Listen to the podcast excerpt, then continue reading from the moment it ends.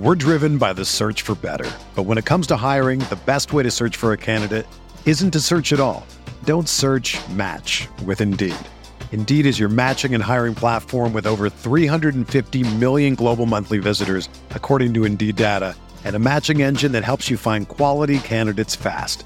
Ditch the busy work. Use Indeed for scheduling, screening, and messaging so you can connect with candidates faster.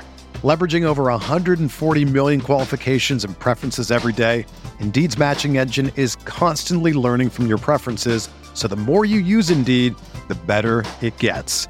Join more than 3.5 million businesses worldwide that use Indeed to hire great talent fast. And listeners of this show will get a $75 sponsored job credit to get your jobs more visibility at Indeed.com slash BlueWire. Just go to Indeed.com slash BlueWire right now and support our show by saying that you heard about Indeed on this podcast. That's Indeed.com slash BlueWire. Terms and conditions apply. Need to hire? You need Indeed. Gitch. Oh, he turned it. Uh-huh. Oh, he smothered that chicken. He smothered the chicken. Sabonis down the lane with authority. Levert skies high for the jam. Warren lets it fly. Yes! TJ Warren is not human. You're listening to Setting the Pace, your go to Pacers podcast with Alex Golden and Michael Facci. All right, Facci. Well, while the injuries have derailed the Pacers season pretty much to a T, Oshae Brissett um, is benefiting from this, and he just got signed to a three-year contract for the Indiana Pacers, which was a bit of a surprise on a Tuesday afternoon here in Indianapolis. It really was because, you know, I think all Pacer fans were hoping, like, hey, at least sign Brissett for the rest of the season. I know you tweeted out yesterday, sign him for this year and next year. But the fact that the Pacers got a three year deal done, Alex, this feels like an Edmund Sumner like signing where the Pacers front office got ahead of it. And I'm feeling real good about this deal because, you know, he's only played a handful of games, but double digit scoring in two of the last three. I like what I'm seeing. Yeah, and funny you mentioned that. Jay Michael was on the JMV uh, radio show right before we we hopped on here, and I was listening to their conversation, and he brought that up. Said that the mid level exception, part of that was used to sign o- Oshae Brissett, so that's really cool. They were able to do that without having to, you know, go into the uh, luxury tax, and Mhm. I don't think they had to let anybody go. I think he No. is the 17th man because they did let Jalen Lecque go. So he is going to fill that roster spot up completely there, and they will have no more spots for the rest of the season unless for some reason they do some injury exception stuff if Turner's out for the rest of the year. But long story short, the Edmund Sumner contract is what Jay Michael compared this to, and, and he did say that he feels like this could be, um, you know, similar to that deal where the last year is a player or a team option. Yeah, I mean, it was the first thing I thought once they got this deal done, where I was like, "Wow, clearly the Pacers front office knows, you know, they have a better, you know, hand on the pulse than than the rest of us seeing Oshae in practice, seeing him through the G League, all of that." And I just feel like they got ahead of this. I love it because in, in a time where there's really not that much to be proud about right now in Pacer Nation, this made you feel good that we can now root for his player development for the rest of this year and for years to come. Yeah, and the, and the truth of the matter is, like, while this year might just be a little bit of a stepping stone for him, and it's a good it's a good deal for him to get that long extended contract in the NBA and not just be on these ten day contracts. I think that he actually fits the system that Bjorkman's trying to run, So do I. and it gives you some insurance if JaKarr Sampson, which I don't think he'll be brought back next year, just Probably gut not. feeling. I think that he's going to take JaKarr's spot for next year, and then it also maybe gives you a little bit of insurance if you do let um, Doug McDermott go in free agency if they try to go in a different direction. So I think that there's opportunities here for him to play next year. They they've already let some guys like Georges Niang and Alize Johnson leave this team and thrive elsewhere. I think that they saw the potential in this guy and thought, hey, we can't miss out on another one. No, and, and look, Alex, I it, like it hurts me seeing what Alize Johnson's doing. You know, I mean, I remember last year we had our Pacers draft. I drafted him way higher than I should have just because I loved what the kid brought to the table and seeing him succeed with the Nets now, that's awesome. But hey, that's a story for another day. Um, with Oshae, I feel like this is someone at six seven. He's got the size that that you you know you dream of right over. Here. He can play multiple positions, can switch defensively, and also this is a guy who's familiar with the Raptors system under Nate Bjorkgren. So, you know, there, there's a lot of good positives here. And I just feel like this was a signing that it made you feel a little bit better about the team moving forward. And you just hope to see more Oshae. Yeah, no, there's no doubt about it. I mean, I'm a I'm a believer in Oshae Brissett. I'm not sure what it is about him that I love, but just seeing some of the way he moves on the court, the defense that he plays, I think that his offense is only going to get better. Mm-hmm. I just think he's a kid that's gonna be a good player, and and, and not like great by any stretch of the means, yeah. but like a role player. You know what I mean? Oh, yeah. And, and, and that's what all you can ask for. And then you get him on a cheap contract, makes a lot of sense. So anyway, we got to move forward. Miles Turner with a pretty uh, severe injury, going to keep him out indefinitely. Domantas Sabonis is already ruled out for Wednesday night's game against.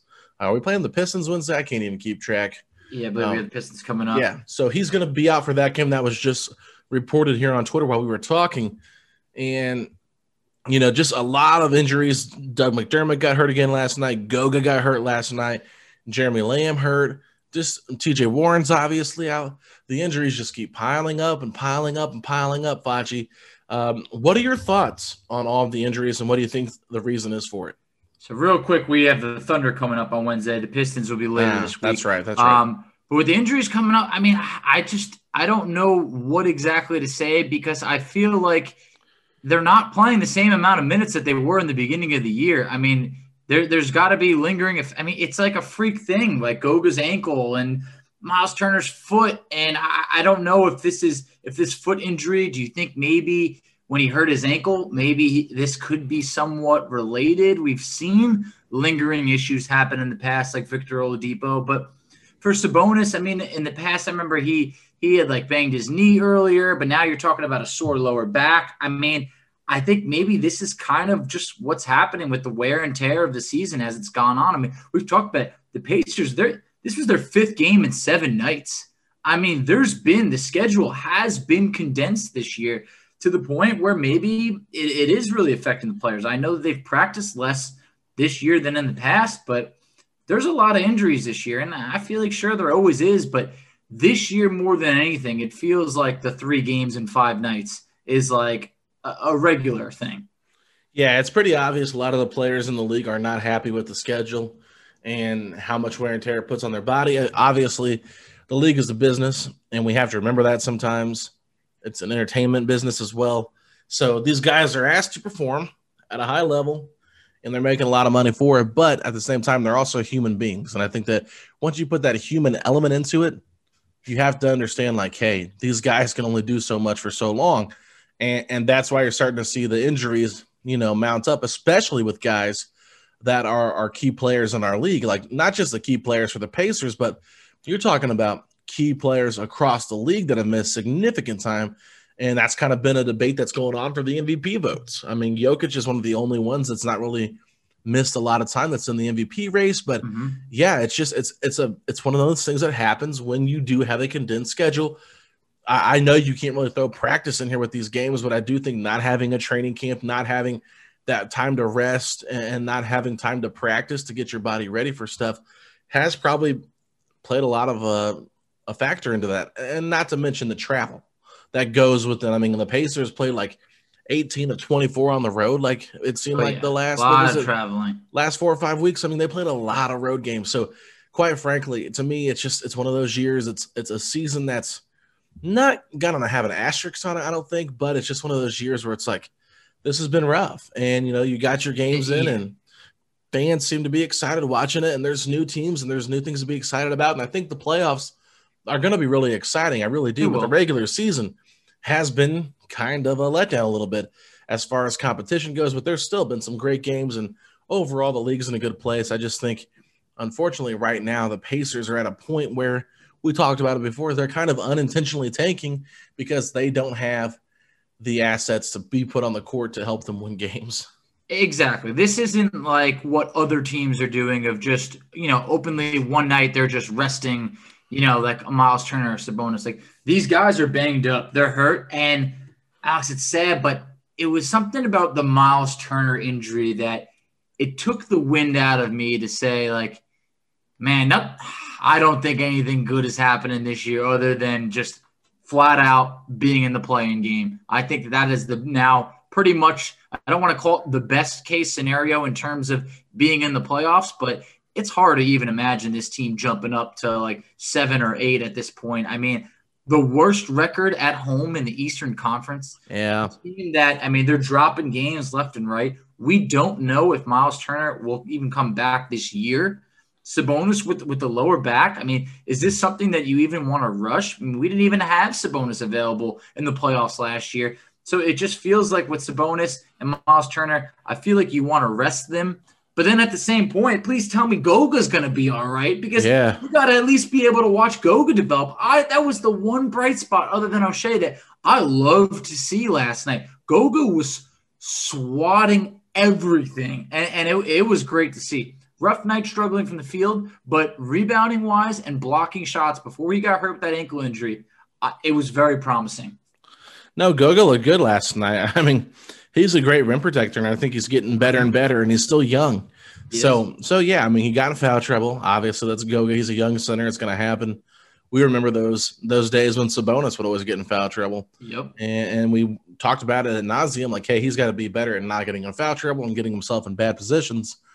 But yeah, I just I think some of the stuff Goga does, it's really fun to watch, and I'm hoping that he's able to play Wednesday against the Thunder, like he corrected me on and and is able to go out there and just kind of showcase what he can do. I mean, without without Sabonis and without Miles, you need Goga. If not, you're going to be playing Brissett and and JaKarr Sampson at your center position. So, I mean, it could be really ugly. And I guess if you're wanting to lose a bunch of games, then you're probably happy about that. But I want to go back to what you brought up with Miles Turner's injury and how it kind of just sucked the life out of you a little bit. I think what probably did it for you, Foch, is the fact that it kind of put an into the or the timetable just seems so much longer than the other injuries. Like he's day to day or or he's out, he's ruled out for the next game. No, out indefinitely. And when the Pacers say out indefinitely, that's been their new thing to report whenever they have injuries that are significantly uh, going to be longer than you know a week or two. Yeah. To me, that just kind of felt like, well, there's 16 games left in the season at this point. Now there's 15 left and he's going to be out indefinitely. So it feels like he's going to miss at least two to three weeks, which right there is you know half your games or, or more. So yep. you probably just felt like okay, this is this is a time to just kind of pack it up and just call call it quits. And I and I kind of feel that because that is to me how the fan base immediately reacted when that news broke. It, it crushed a lot of us because I just feel like you're thinking about out indefinitely. You're catching Caris LeVert vibes. You're catching TJ Warren vibes where you're like this isn't going to be a couple weeks. This, this could be like a month, could be more than that. This could be, hey, maybe he'll be available for the playoffs or the play-in game. If, if you know, I don't know if that's the best case scenario, but it's going to be a while. And I don't want to call it selfishly, but for for Miles Turner, this could very much affect the all defensive, you know, second team and, and, stuff like that. I mean, we knew he wasn't going to win Defensive Player of the Year. I know everybody wanted that, but Rudy Gobert is having a very good year. And you still hoped, okay, what about all defensive second team for Miles? That way, we need to get this man the recognition. Well, you know what? You end up missing these remaining 16 games. You missed a handful of games. If you miss 20 games out of 72, I don't blame the voters for unfortunately overlooking you when it's very competitive out there. No, I mean, there's no doubt about it. I mean, I, Miles has clearly been the best defensive player on this Pacers team, so he can oh, win yeah. the defensive player of the year for us. Oh, every but, year. but but yeah, so you know, and that's kind of what the biggest question is for me. It's like some people have been talking about it, and it's maybe it's a little sensitive to the subject because we're unsure if he's going to come back, but I've heard some people throw out there, is this the last time we've seen Miles Turner in a Pacers uniform? And that was against the Hawks, him hugging Nate McMillan before the game. I mean, man, that's uh, kind of crazy to think about, Foch. I mean, I, I, it's hard for me to sit here and say, yeah, I can see that, but based on how I feel like this offseason is going to go, it, it might be. it's very much a possibility, and it's it feels weird to say. I'm not even kidding you. I just got goosebumps because I don't know what's going to happen. I, I really don't. If someone said you cannot tell me there's no shot the Pacers trade Miles Turner this offseason, you can't say it. There, there's very much a possibility. I think pretty much everybody's on the table. I, I really do. I, I, don't think there's there's an untouchable on this team. I realize that obviously since they traded for LeVert, you know, you like LeVert, but I mean, we've even heard Malcolm Brogdon's name floated around, you know, at the deadline and that's you don't know what they're really going to do. And but I, I do think change is going to be upon us. You cannot run this back. But most of all, the Sabonis Miles Turner combination on the court, I think we've seen a large enough sample size by now to just say it's not going to get this team out from at best being the fourth seed. Yes, if this team's healthy, Alex, don't get me wrong. They're they are a playoff team. They they are anywhere from the fourth to the sixth seed. They are. But how long do we want to be between the fourth and the sixth seed? Yeah. That's that's the real question you got to ask yourself. Well, right now, I think a lot of fans would be happy with that. But I got to ask you this because this to me is a very important question that I I don't know the answer, but I need to know what your answer is. So I hope you're ready. Who is the face of the Pacers franchise right now? I think to to the the masses, it would be Domantas Sabonis because he's the two-time All-Star. I think it's between Sabonis and Brogdon, but I would I would lean if you poll the majority, they would say Sabonis. Okay, so that's kind of what I feel. I, I yeah. feel like he is the face of the franchise now, um, based on the two All Star appearances. Mm-hmm. I think a lot of people would say he's our best player. I think some that watch the Pacers every single night might argue that. But let me just tell you this because I've been on conversations with you, with other people. I've seen a lot of stuff on Twitter talking about trading Domas instead of Miles. And all I got to say, real quick, is that is going to be a very hard situation for the Pacers to to trade Sabonis over Miles. And here's what I'm going to tell you: I don't, I necessarily don't care because I'm not the one making the decisions, but I would just trade whoever gets you the best return. But what I'm going to tell you is this, Facci. Paul George was the face of the franchise in 2017. He asked for a trade. They traded him. Victor Oladipo was one of the guys that was in that return for Paul George, along with Sabonis. He was the new face of the franchise. They traded him. If they trade Domantas Sabonis this offseason, they will have traded the face of their franchise, three faces of their franchise in four years. I don't see them doing that. And to me personally, that is why I think Turner is more than likely going to be moved this offseason. One, they've already been talking about trades before, and two, because of what I just said. Now, I have said several times I think Turner fits this system a little bit better, but at the same time, I think that if Sabonis is playing the five, it'll fit his skill set better if they get better players around him. It's it's it's a hard thing to unwrap. Both players have bring a lot to the table. Both are really good, not great. Both have flaws. Both have strengths they're they're very both tradable in my opinion. But from what I just said, that's why I think the Pacers do select trading Turner over Sabonis this offseason.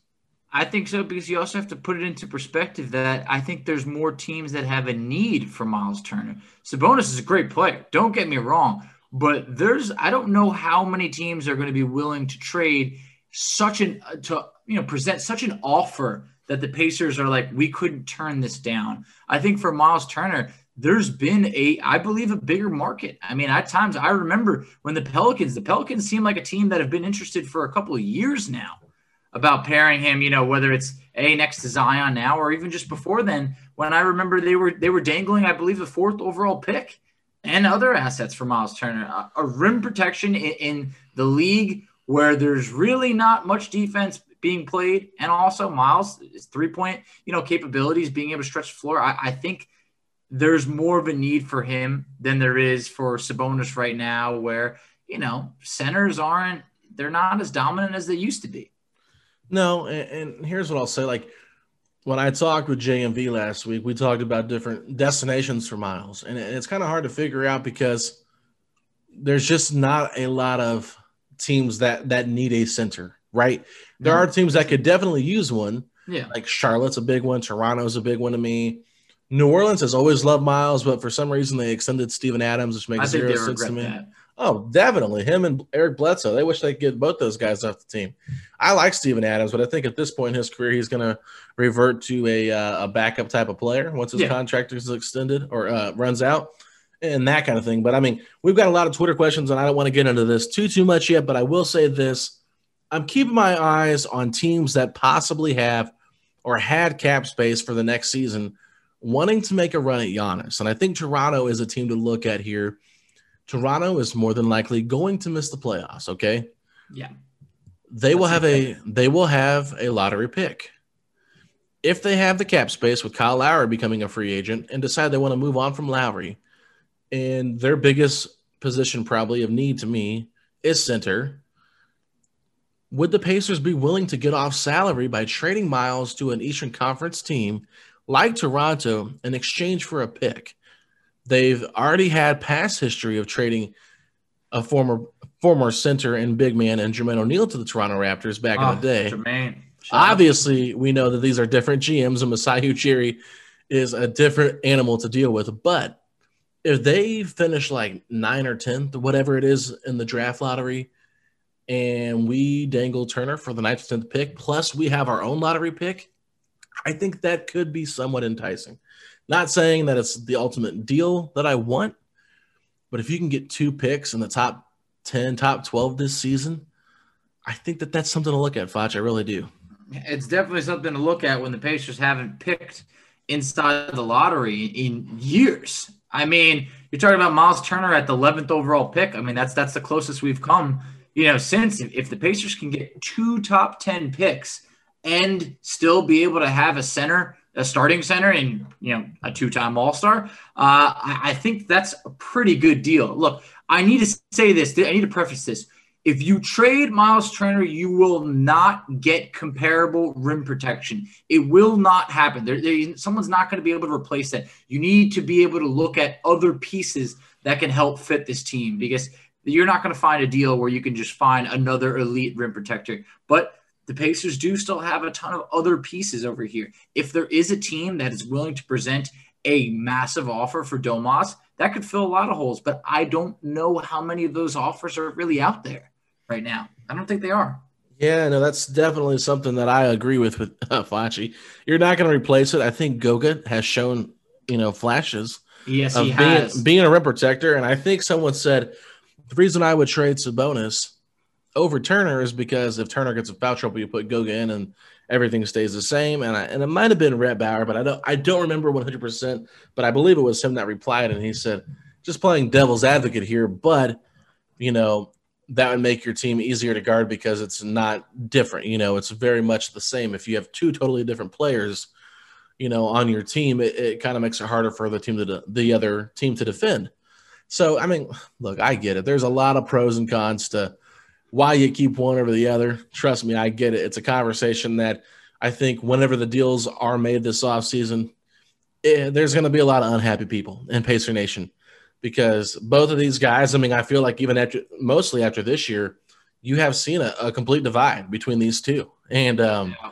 it's uh, it's growing more for Miles than it ever has, to be I honest with you. I completely agree with that. There's, I uh, I think there's more Miles than Sabonis people, and I think it's easier just to nitpick Sabonis because he has the ball in his hands a lot and he complains a lot.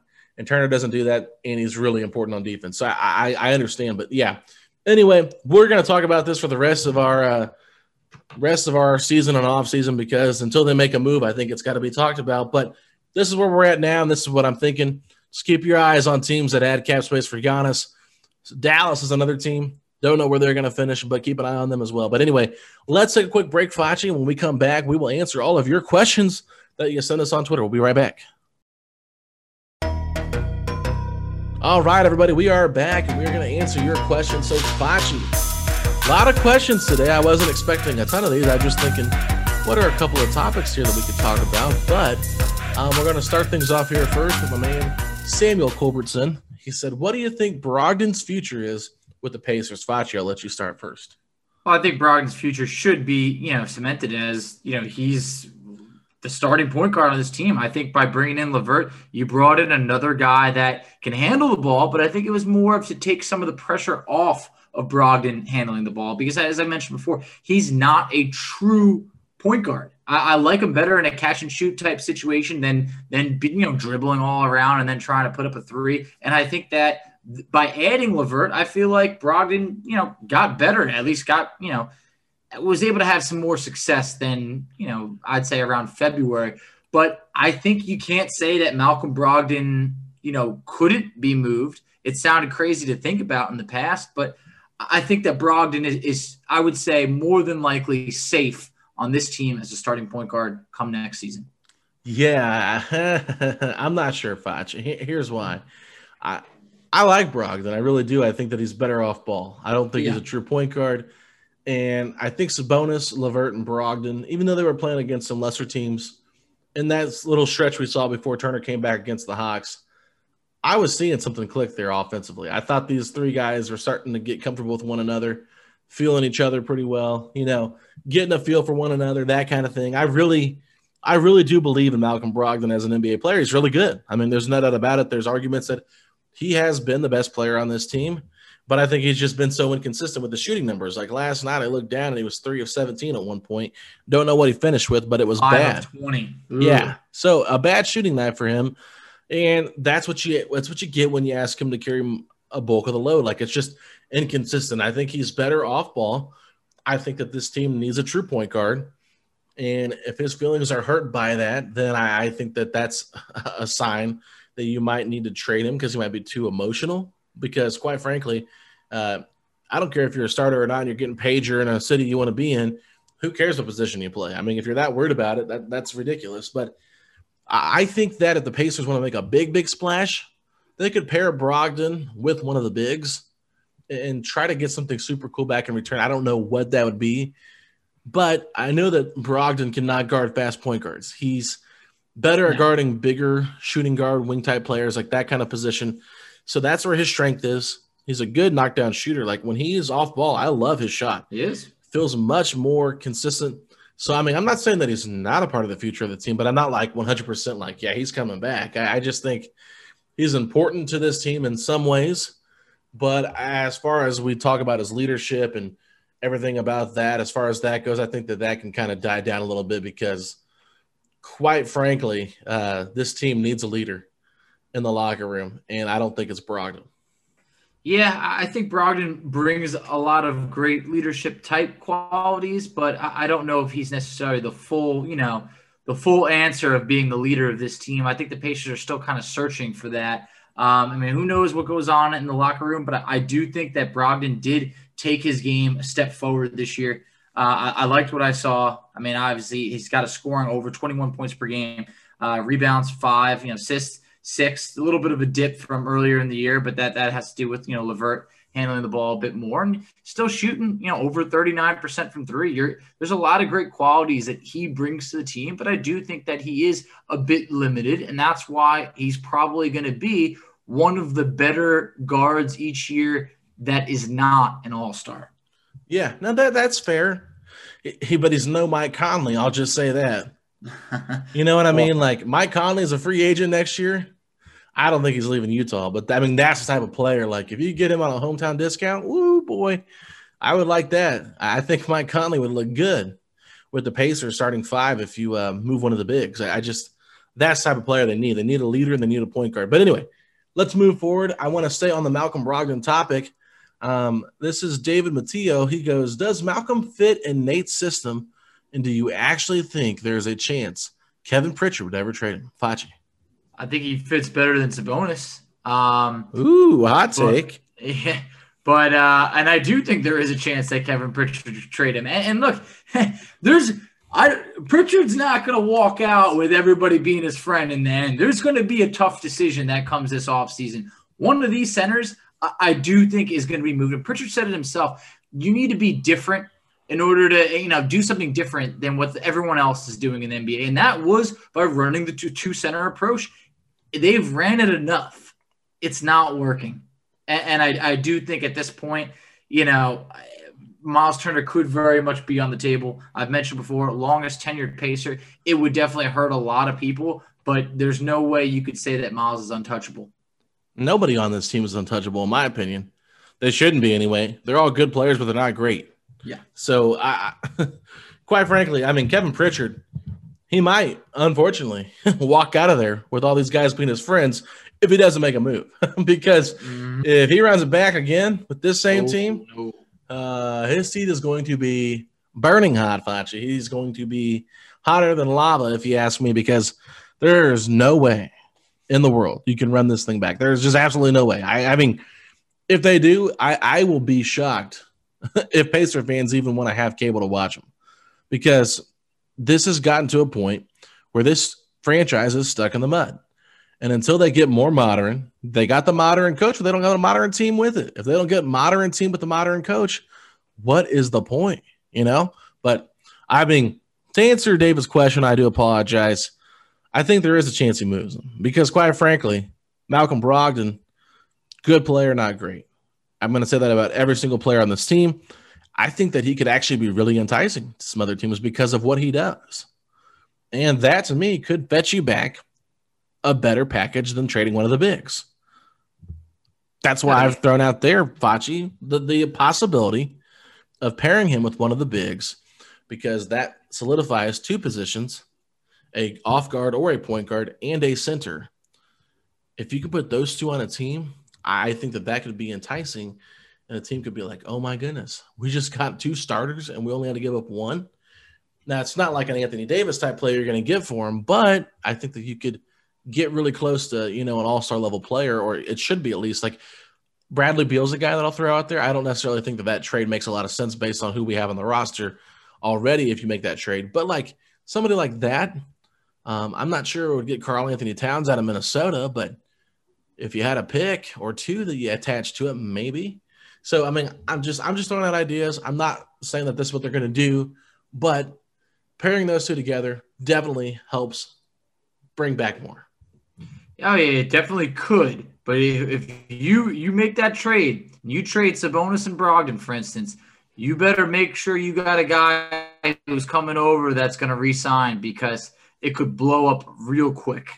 And yeah. it's a bold move, and, and I, I, respect swinging for the fences when the opportunity comes, but it, it would have to be an elite level player if you're going to trade Brogdon and Sabonis because it was a big deal landed Malcolm Brogdon and Sabonis has blossomed. I mean, definitely way past anyone's expectations. So I do think it could affect free agency moving forward if you're going to end up trading basically the two faces of the team, uh, and then that player you know that you get in return walks. But hey, it's it's risky business out there if if you want to win it all. But what I will say, uh, I was thinking about in my head. You run the you run it back with the Pacers. I feel like it's almost relatable to like Fast and the Furious Nine, where you're saying like, what's the point here? We've already seen this enough. It, it, it's worn off. And, and, I don't want to see the ninth Fast and the Furious. I'm not going to give up on the Pacers. I'm not. But do not run it back, please. Yeah, I, I don't think anybody wants to see that, Facci. I really don't. I don't at all. But let's move on to Elliot Beaver's question. Should the Pacers consider an option of trading both Miles Turner and Domantas Sabonis and usher in the era of Goga Bitadze? I mean, I, I, would like to see the Goga era, but I think it'd be a bold move trading both centers.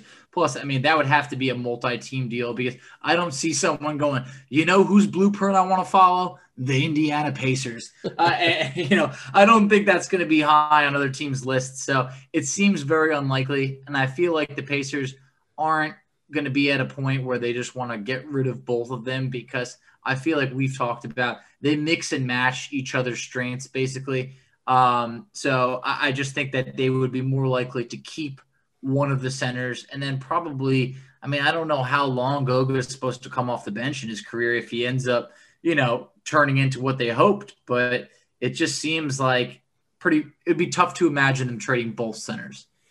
Yeah, no, I mean the only thing that you would do from that is you would pretty much the whole entire franchise that or the fan base that is divided. you would say, "Hey, we got rid of both of them, so shut up and quit arguing about the stupid centers." You know, because that narrative has been probably the most tiring narrative. Yet we keep talking about it because it is. topical. So yeah, no, I don't think they should do this. I, I love Goga. I love seeing his development, but I think that having a nice backup center in Goga Bitadze really does help make one of these trades happen. And um, you can go out maybe with uh, a veteran or minimum contract and get a third string center. Hopefully, some something similar to Kyle O'Quinn. I don't know if you're going to get that level of third string center because Kyle O'Quinn for a third string center was pretty good, but we're talking like a Lavoy Allen type of option here as your third string center, a very cheap contract. That way you don't have close to 37, 38 million dollars invested in your two centers. I think you can kind of disperse that um, out a little bit and maybe get something a little bit more uh, modern with with a with a move. But yeah, nah, I don't I don't think you do that, Foch. Not at all. No. All right, so let's move on. We got some more here. Um, all right, let's just keep on the centers because it's it's the most fun to talk about, I guess. But Omar El Kodari said, kind of return for Sabonis if he ends up being traded. Facci, uh, any thoughts on this? Of what kind of return we'd be looking for? Yeah. I mean, Or what's you- a realistic return? A realistic return, I would imagine, would probably end up being, you know, a starter, a first round pick, and then, you know, there's probably another guy thrown in there, kind of like a so so player. Uh, I don't think that we're going to end up getting the type of package that we would envision in terms of like an all star and a first round pick. I think you'd probably be looking at probably a pretty good player and, and like maybe a lottery pick is what I would imagine. And for that, I just don't know if that, if that's enough to really make the Pacers want to make that move when you're giving up a guy who could consistently be an all star. I mean, Alex, what's your ideal package? No, what's your ideal package for Sabonis, and then what's the realistic package? Yeah, I think I think ideal is pretty close to what the the Magic got back for Nikola Vucevic. Uh, that would be is- great. Which is something I talked about. Like you're talking a young player plus two picks. I think it was. Was Two, it two? two first round picks. Mhm. Yeah, and- and- Wendell Carter, who was a former former lottery pick. Yeah, let me look this. Okay, so okay, let me check this out because somebody sent me a tweet yesterday talking about a trade they would not do, and I said, "Really?" Uh, so let me pull this up. Okay, somebody from Sacramento said the Kings. They asked the question, "What would a package for Sabonis look like?" I want to give credit to this Sacramento fan. His name is at Tim Maxwell twenty two. He said the Kings need to include at least two high value assets one medium to low asset and salary. He said Indiana should get a 2021 pick, top four protected, a 2022 pick with the top four protected, Marvin Bagley and Buddy Hield for Domantas Sabonis and Jeremy Lamb. Okay. So, friend of ours, Jake Elrod, sent me that. He said, I don't know if I'd do this. I said, two first round picks, Marvin Bagley, the second overall pick, and Buddy Hield, who was a top pick as well, for Sabonis and Lamb, I said that'd be kind of hard to turn down, even though it is, even though it is uh, top four protected. I think you have to consider that Foch, and if that's uh, if that's what the Kings are willing to offer for Sabonis, you bring Bagley off the bench. You figure it out with him and Goga, or you figure out if you can trade him somewhere else. You insert Buddy into the starting lineup, someone that can really shoot. Now, defensively, you might get a little worse on the perimeter with how bad Buddy Hield is defensively. But if you get two first round picks in back to back years plus your own picks, those are huge assets. I love me some Sabonis, but I don't think I can turn that deal down. I don't Uh, either. I, I think that the Kings have failed Marvin Bagley as well as you know plenty of other players in the past. I do think that he's a pretty good player that you know could obviously contribute on the Pacers. The two first round picks I very much like. I wonder whose pick they would be trading because in the NBA you can't trade back to back first round picks. So That's true. Could be just kind of like a technicality thing of like, would that get the deal done? Like in that situation, I would love that, but the picks would probably have to be spread out. And then Buddy Hield, Buddy Hield would be uh, a pretty good player for the Pacers. I mean, he's he's a good player. I would imagine he probably you know averages less on the Pacers because you know you're playing winning basketball with you know more options on the team, but you're getting that's what I mentioned. If you're getting at least a first round pick, then you're getting a starter. You're getting basically two starters and two first round picks there. It's it's kind of hard. And if you can keep Miles Turner there, I mean, how are you going to turn that down? Yeah, so here here I'm gonna get this corrected from Tim Maxwell 22. He said a 2021 pick traded after after the selection, assuming we don't jump to top four high value. Then he said that the 2022 pick would be top four protected.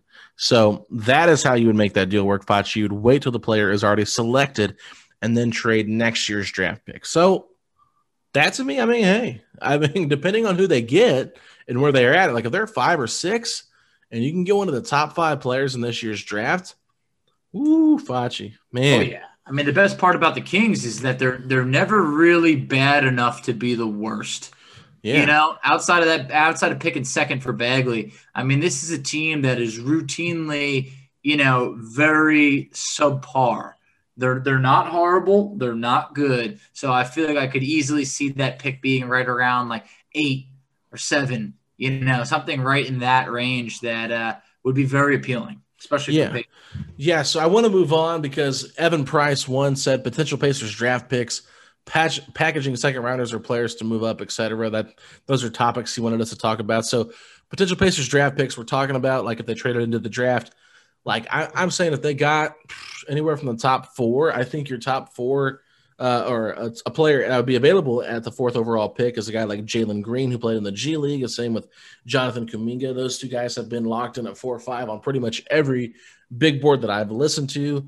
I know there's been some interest in Florida State's Scottie Barnes, Arkansas's Moses Moody, Tennessee's Keon Johnson, and then of course the one that was a standout in the um, in the NCAA, NCAA tournament, Baylor's Davion Mitchell. So if you can get any of those players, Foch, I would feel pretty good. So the Pacers can get in the top nine. I'd be pretty happy with almost all those guys. I think that Moses Moody and Keon Johnson would be probably eight and nine for me on that top nine list right there. But yeah, I also like Johnny Juzang, the guy that went off for UCLA, the six foot six small forward. I really UCLA, liked his game. Yep. Yeah, I really liked his game. And then Ziaire Williams, he's a little bit uh needs to put on some weight. He's only 185 pounds at six foot eight, but ton of potential there with Ziaire wow. Williams, and he is actually mocked to the Pacers with the 12th overall pick on NBA Draft.net. Not sure when that was last updated, but those are some names that I'm interested in looking at. And I think that if the Pacers can get one or maybe two of those guys, wow, I think that the future would seem really exciting. I am a big fan of Jalen Green and Jonathan Kuminga. I really think that uh, having played in the G League this year, from everything that that I've listened to, um, you know, Woj just had a recent podcast that was highlighting those two players, and it just feels like that's the future of you know outside of being able to jump directly from high school to the pros. I mean, these guys are playing at that in between level and this year, and I think that they're going to be a bit more ready to hit the NBA than ever before. If you can get either of those guys, I, I think that that would be great. I mean, just the fact that I just don't think the Pacers are going to be able to get high enough over there. It feels like even if they kind of, uh, you know, to use the word tank, it feels like at best, what are we looking at? Maybe eight to 12. You know, yeah. it, it feels like right around there. So you probably are more looking at like the Scottie Barnes, the Kai Jones from Texas, you know, like the, the Jalen Johnsons from, from Duke, like those type of players that are good. But, you, you know, there's that drop off once you leave the top five. And I, I always like to use you know the Knicks as an example, like the Kevin Knoxes and the Frank Ntilikina's and and those guys and like the Stanley Johnsons. They're all eighth overall picks. You know, Kentavious Caldwell Pope was like right around there. I mean, while he you know contributed solidly to the Lakers, the guy never lived up to his draft position. I mean, there's just a lot of those guys at the eighth pick in that area. It kind of scares me a bit. So you really want to be in that top five. Did you mention Kai Jones from Texas? Yes, I did. We do not need another center, Facci. Stop it. No, we don't need another. I'm saying those are the guys that are going in that in that area. Okay. Like, like look, okay. Like Evan, Evan, Mobley, I'm saying he's the center. Great talented player. We don't need another center either. Uh, he'll be picked earlier, but I'm well, just saying. Okay, like, let me ask you this hypothetical. Hypothetical. If we got the second overall pick, would you take Evan Mobley and would you trade both the bigs?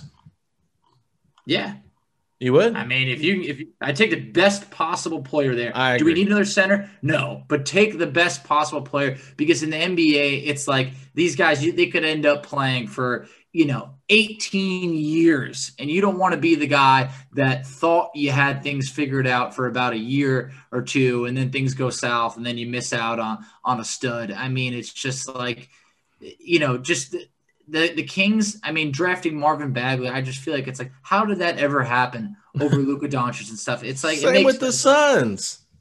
in, in regard oh yeah for DeAndre Yeah. Ayton yeah but but I feel like that in that situation the owner Robert Sarver is like a huge Arizona booster and that he was It doesn't matter. I'm just biased, I'm saying, saying. It you have make to sense. draft the best available player if you're in the top spot. Period. Even I if it doesn't agree. fit. Because completely agree go back to the 80s when the Portland Trailblazers picked Brad Darty over Michael Jordan. oh yeah I mean, come on. Uh. Greg Oden. I mean, now that one's different because he got injured, but Kevin Durant's right there. You know, I just that one to me, I don't care as much about, but I just think like so many teams look at players and like, oh, we've already got a shooting guard. We got Clyde Drexler. We don't need Michael Jordan. Are you kidding me? Yeah, Clyde the. Glide was great, but Michael Jordan is the GOAT. Exactly. So they it's like- could have made it work. I mean, it's just just worry about it later. Take the best possible player, and you know what? Just just figure it out after that because things can change quickly in a year. Yeah. So let's let's move on. We got a couple of questions here about Coach Nate Bjorkgren. This one comes from Anthony Childress. Coach Nate uh, Nate uh, Bjorkgren's contract. Do we know the details of it? How much to get out of it? If it became clear that the front office thinks he isn't the guy, basically he wants to know if we know the numbers. And quite frankly, I don't think they ever released his numbers, but I did listen to Jay Michael on the JMV podcast or the JMV uh, radio show. I was before I came on here to talk with you, Foch, and he did mention they talked about this actually, and he did mention there is money guaranteed in next year's contract from what he's heard. So that's from Jay Michael. I'm not reporting it. I'm just saying what I heard. There is reports that there is money on next year's contract. So it would be very unpacer like for the team to cut a guy that they just hired after one season, even if they don't feel like he's the guy based on the money. So that's that's what I would say to that, Foch. Yeah, it's like guys, look, I'm sorry for for the for the crowd that that is definitely anti Bjorkgren. It's not going to happen. They're not going to move on from him after one year. He's he's a, he's a, a rookie head coach in a very uh, non-typical NBA season. I mean, it's like I, I think that, and which which rookie head coach wouldn't sign a deal that at least has guaranteed money moving forward because you know it, it doesn't put them in the best spot. So I could see if if things went bad, like if things are really bad next year and the team's healthy, then you have no excuses. It's like anything could happen at that point. But I would be shocked if Bjorkgren was fired in this offseason. No, I, I would be shocked too. Like it could happen if the whole entire Yeah. players and if Herb Simon says this guy's got to go, he's not it, then you got to go. But I think that the reports about them changing the coaching staff and all that kind of stuff really does make a difference because if they can get some veteran assistant coaches in here to kind of help carry the mantle, Which they need. they need that because quite frankly, some of these assistants, I mean, they've not had long tenures in the NBA. Uh, so No. uh, they might be brilliant basketball minds, but I just got to stop real quick because we're talking about Bjorkgren, and I just got to give a shout out to Nate McMillan um, for what he's done with the Atlanta Hawks. We can sit here all day and rip him for how bad he was as a coach, but I think a lot of fans, based on this year and last year, would much rather have had the season they had last year than this year. Oh yeah. And, and here's all I'm going to say: this is the biggest observation for me. McMillan adapted his system to the personnel he was given, where Bjorkgren is a, making the players adapt to the system Okay. that I he like is it. putting in. It's. And, and, and, and quite frankly, that's what's happening. The players, the Pacers do not have the roster to play a modern style game of basketball. And if the front office wants to go out here and make all these changes in the in the coaching staff and all that to, to play more modern, then do your job and get the players in there that play that system because these players do not. And this is not a McMillan thing. This isn't a Bjorkgren thing. This is the first time that I've actually been publicly very hard on our front office, but it's their duty and their job to make this roster fit this system because quite frankly, it'd be dumb to replace McMillan to bring Bjorkgren in here to try to run the same system that McMillan was running. Get the right players, run the right system.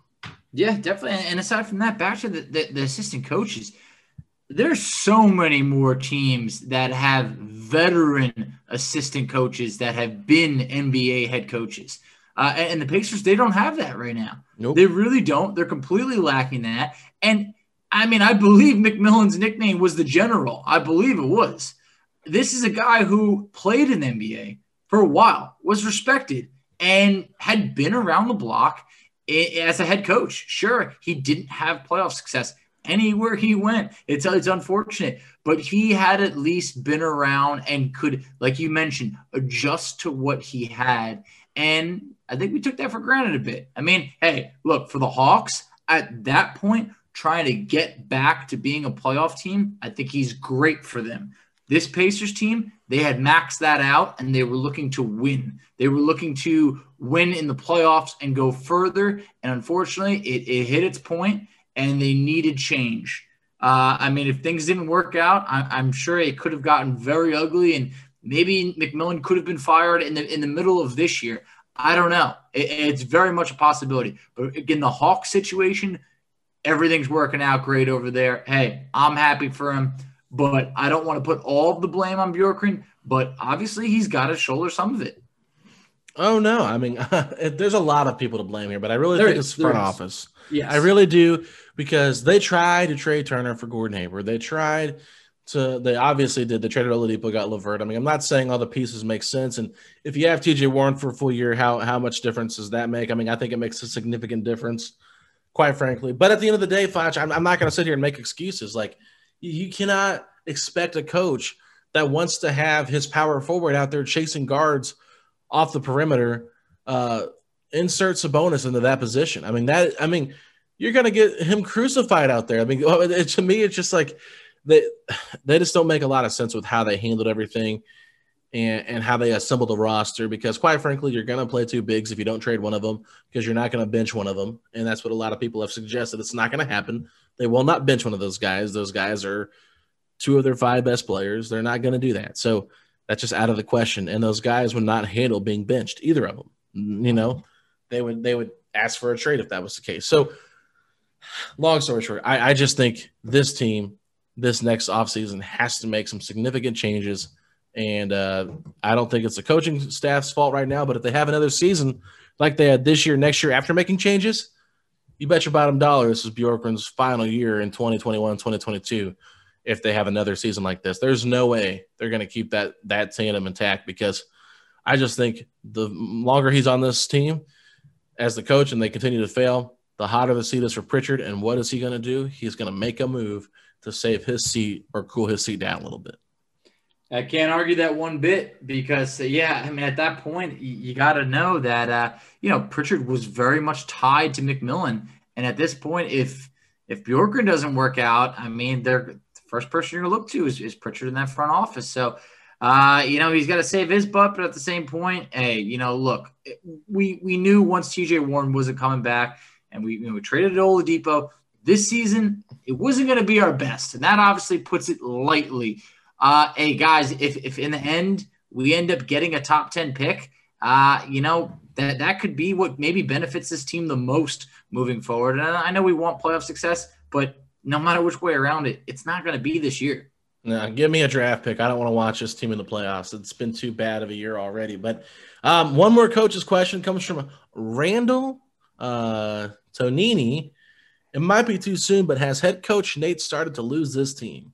The energy in the huddles has been concerning. Already look defeated and deflated. Facci, what are your uh, observations so far from this from this coaching staff to the players?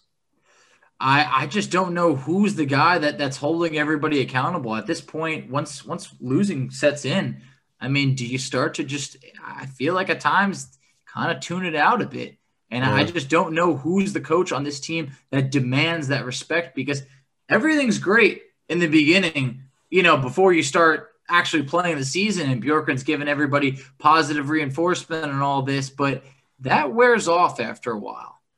Yeah, And, and I think that players they want to see results, and this team they're used to winning. They they they, they are, and, and I know we're not talking about winning big, but the Pacers had been winning right around 50 games for the last few years, and this season, it never really looked great. I mean, outside of I want to say, I mean, obviously they started three and zero, but after maybe 10, 10 to fifteen games, it, it was all downhill from there. Yeah, and I, and I think the Oladipo thing obviously played a little bit of an impact on it.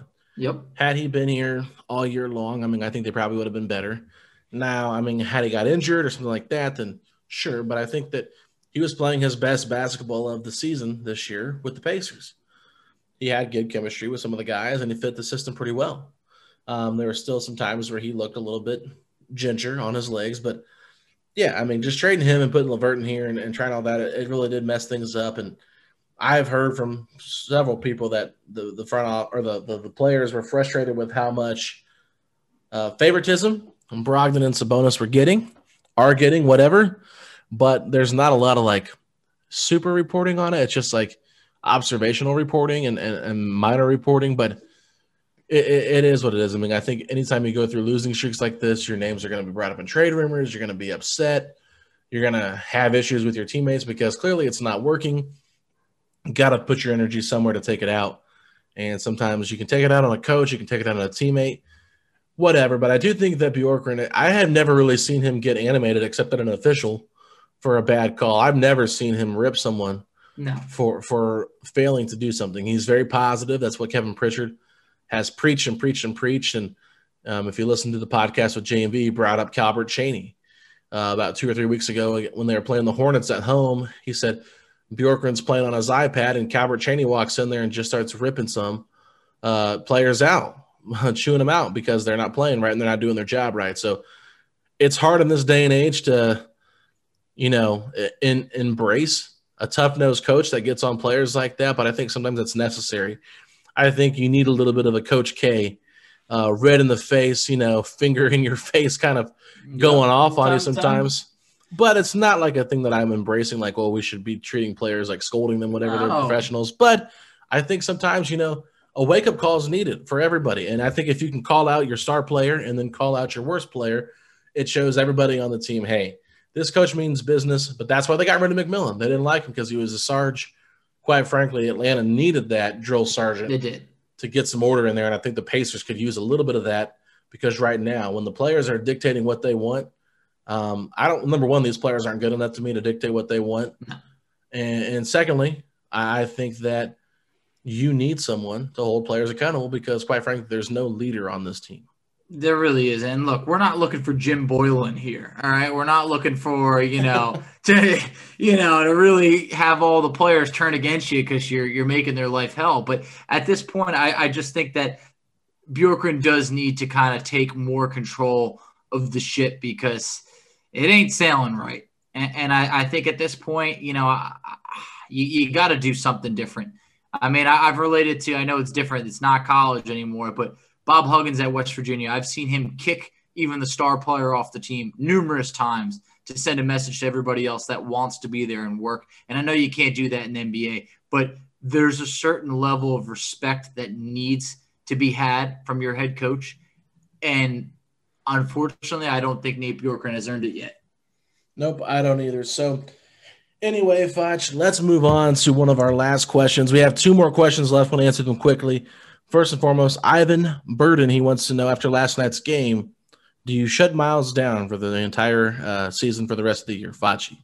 I think you, take it as it goes right now. See how the Pacers are. Look, if, if for some reason they start, you know, winning a bunch of games, then maybe you can bring them back towards the end of the season, play a couple games, and then see where you're at. If it's the eighth seed or that, if you're not even looking at being in in the playoff, you know, the playing game, 110% shut him down. You could shut him down if you want, just to even see how it would look as just Sabonis as the main center with Goga. But I'm not feeling like Miles Turner is going to be, you know, no offense to Miles, the difference between winning a first round playoff matchup or not. We're not winning a first round playoff matchup with this team. wow, Foch coming in there with the heat. Yeah. I like it. It's harsh words out here today. Yeah, no, I, I agree. Shut Turner down for the season. Number one, that injury can take quite a bit of time, and then sometimes that injury can cause surgery. Um, I've done some research on Twitter, and some guys have shared some stuff. And yeah, it's just it, when it seems like when it's this type of injury with that toe, it can be really, it can be really um, damaging, and it can and it can cause some lingering issues. So quite frankly, you just want him to get healthy. And I wonder, like, this is very insensitive to me, but like, how does that impact his trade value? If he has that toe injury and he has to have surgery and stuff like that, like, that's something you really have to think about.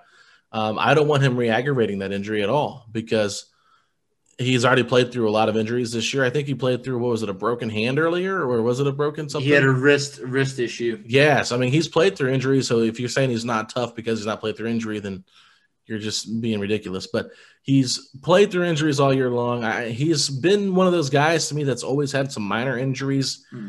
Throughout the year. I think he had an ankle injury last season, and it happened in the Nets game. Yep. He's a guy that I just don't want him to get hurt. Um, he's pretty healthy for the majority of his Yeah. career, but he's had some minor injuries. And I just say at this point of the season, there's no reason to put him back out there to aggravate or re aggravate that injury. Take the year off, get healthy, and whatever happens in the offseason happens. But I want him to be fully healthy for another team if he comes back because I want him to succeed if he goes to a team that's not the Indiana Pacers. I want him to do well and I want him to have a long, healthy, and, and fruitful NBA career. But last question this comes from Jason Lange. Here's an idea. What would it take for the Pacers to win a championship? Who on the roster, if any, could be on that championship team? Oh man. I mean, what would it take? Uh, much better players. Um, and that's not to come down hard on our team, but we don't have a Kawhi Leonard, a LeBron James, a guy that can truly take over and make a difference. I mean, what Kawhi did that season for Toronto, like he was the missing piece. Right now, I don't know who who would really be the missing piece for this team in order to get, you know, a star player. We would have to give up a, a large chunk of this team. So who would be the guy that remains there? Man, I, I really don't know. I, I do think that we would have to sacrifice a large part of this core. Uh, it's hard for me to, to to to even imagine us winning a championship right now with this roster. What do you think we're missing? Oh yeah, we're missing an elite point guard and we're missing an elite wing player, a two-way player. I mean, Yeah. pretty much you're missing Paul George with a Chris Paul and maybe a uh, a better another better wing to go with him. I mean, you're just missing a lot. You just need You are. top. You just need top tier talent, and I think that they can compete in the regular season with some of these teams. But like, nah, like it's just Yeah, it's it's it's hard to say what they ne- desperately need, but it's like, yeah, they need Steph Curry and LeBron James. Like, is that too broad for you? Like, okay, so they need to figure out a way to get Devin Booker out of Phoenix and get Karl-Anthony Towns out of Yeah. Minnesota. it's not just one player for sure. Yeah, and then- it's it's two stars. That's what It it, takes in the NBA. It's stars, not just two all stars. You need two stars. I mean, you look at Le- like LeBron and Anthony Davis, what they did together. What Kawhi did w- was great, but they also had two other all stars in Pascal Siakam and and Kyle Lowry. I mean, there there's there's good players on that team with a good coach. It, it takes a full, you know, a full team. Um, and right now, the Pacers, it- it's not just one guy. I mean, if you're going to make a move for anyone else, you got to imagine you're obviously losing, you know, your Sabonis and you know probably Brogdon. So then, who are you bringing in at that point? It's you know, you're definitely not going to be getting two stars back for those guys. Yeah, you'd have to pretty much trade LeVert and Warren, Sabonis, Brogdon, and Turner to get two stars back, and then hope that you can find guys in free agency that are enticed by the players we acquired. So that would take a lot. I mean, it's it's really hard to pinpoint how that would go about, but I think honestly, the only players on this roster right now that I think that could be on that championship team, probably Justin Holiday and maybe Edmund Sumner. I think those are two guys that could stay on the rotation uh, without being traded. I think that McConnell could be a free agent, so I don't want to say him. Same with McDermott. Uh, Goga could be part of a piece that gets traded just because of his young, uh, his young contract and his age. I, I yes, I think I think Justin Holiday has actually already been on the championship team, hasn't he? 2015 Golden State Warriors. So there we go. Perfect answer. He's an older veteran with a really cheap contract. No reason to get rid of him. So yeah, that'd be my answer. But yeah, I mean, if they were able to get a top draft pick and like just have injuries happen and they were to draft LeBron somehow and they could trade some other guys, then maybe you could keep one of your core guys and he could win the title with you. But yeah, it's just it's really hard to win in the NBA. It's really hard to win a championship unless you have stars. And quite frankly, I don't think the Pacers are anywhere close to that or ever will be for the next couple of years until they can prove that they can win a playoff series because that to me is the hardest thing to do for this team is just get out of the first round of the playoffs. As sad as it is, I don't think it's going to be one trade that would change things. I think it would be landing a top pick because those are the franchise changing pieces right there. You know, your LeBrons, your Steph Currys, you know, your your Zion's. I mean, even even the Pelicans right now, they're not playing well, but Zion is a very special talent mm-hmm. that, you know, a, a, true difference maker that I, I think the Pacers right now, if you're really looking to get to that next level, you're going to need to have one of those type of players uh, rather than you know because your window right now. I mean, what's the Pacers' window? That that's the real question.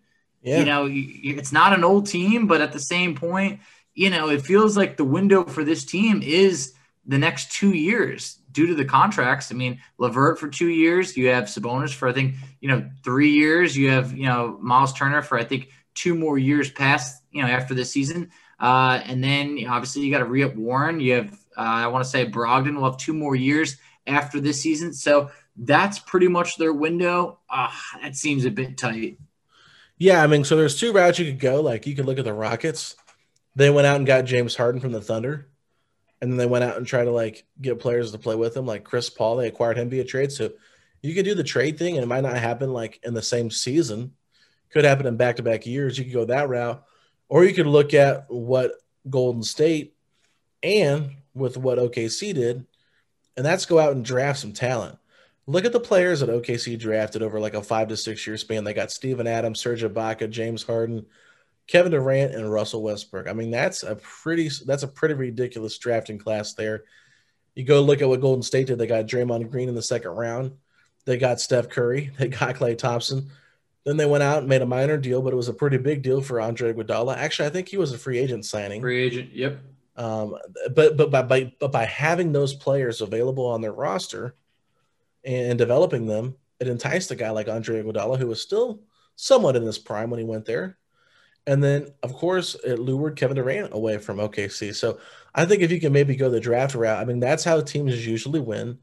Miami, you know, they went and got the big three that happened to them. The Lakers, I mean, they're always buying people, but there for a while, I mean, they drafted Magic Johnson. Yeah, they did trade for Kareem, but you know, I mean, they had to get lucky in the draft.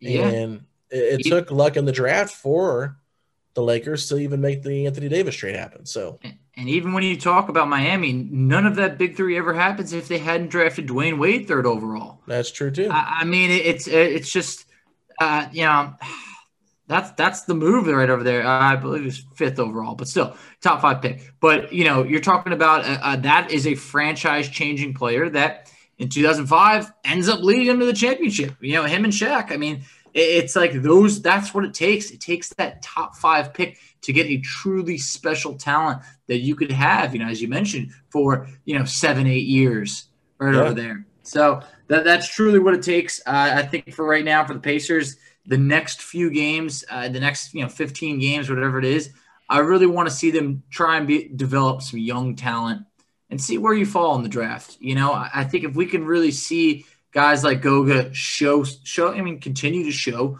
what he's showing, I'll feel better moving forward. That hey, if they are going to make a trade, it's not going to be such an unknown as to you know who's stepping up. Yeah.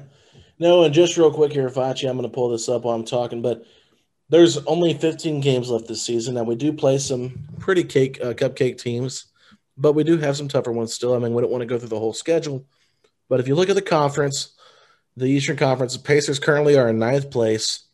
They are two and a half games back of the eight seed Charlotte Hornets, who have the tiebreaker. They are two games ahead of the Bulls, who Chicago has a tiebreaker, and they're two games above Washington. So I know last night Washington won and I know that um, Chicago won. Actually, Washington's won their last five. Toronto's won their last three, and Chicago has won their last two. Uh, Toronto is only two and a half games back from Indiana at nine. So if one, if two of Toronto, Washington, Chicago could, you know, get Indiana out of the play-in game, I think that that would be ideal.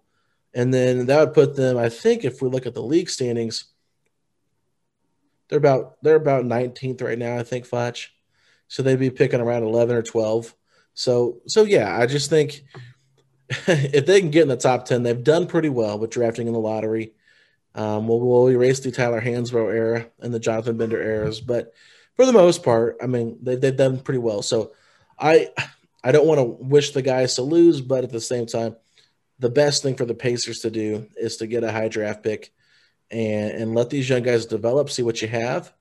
And you know, I would love to see Oshae Brissett, Cassius Stanley, those kind of guys get more run to see what you have in those guys.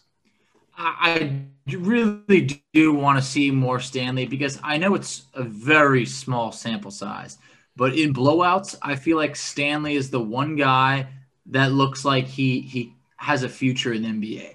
Like he'll get a basket towards the end where it's very different than like you know, no offense, but like Brian Bowen putting up a couple shots, or like that time I told you where Jalen Lecque somehow put up like six shots in like 60 seconds and missed them all. You know, it, it just feels like I want to see more Cassius Stanley. I'm not just talking about two minutes in a blowout. Yeah, no, and I agree. And I think we've said it. This team needs more athleticism. They do. Who's got more athleticism on the team than Cassius Stanley?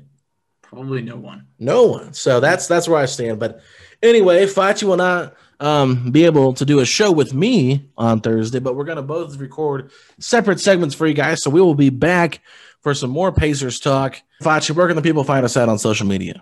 So you can find us on Twitter at Setting the Pace 3. You can find Alex on Twitter at Alex Golden NBA. You can find me on Twitter at underscore FACCI. And you can find us on Instagram at Pacers Talk. And while you might not want to actually cheer for the Pacers to win, I think it'd be smart for you just to be supportive during this tough time as we are diving into multiple losses and say these three words Let's go, Pacers. This is the story of the one. As a maintenance engineer, he hears things differently. To the untrained ear, everything on his shop floor might sound fine, but he can hear gears grinding or a belt slipping. So he steps in to fix the problem at hand before it gets out of hand. And he knows Grainger's got the right product he needs to get the job done, which is music to his ears. Call, clickgrainger.com, or just stop by. Grainger, for the ones who get it done.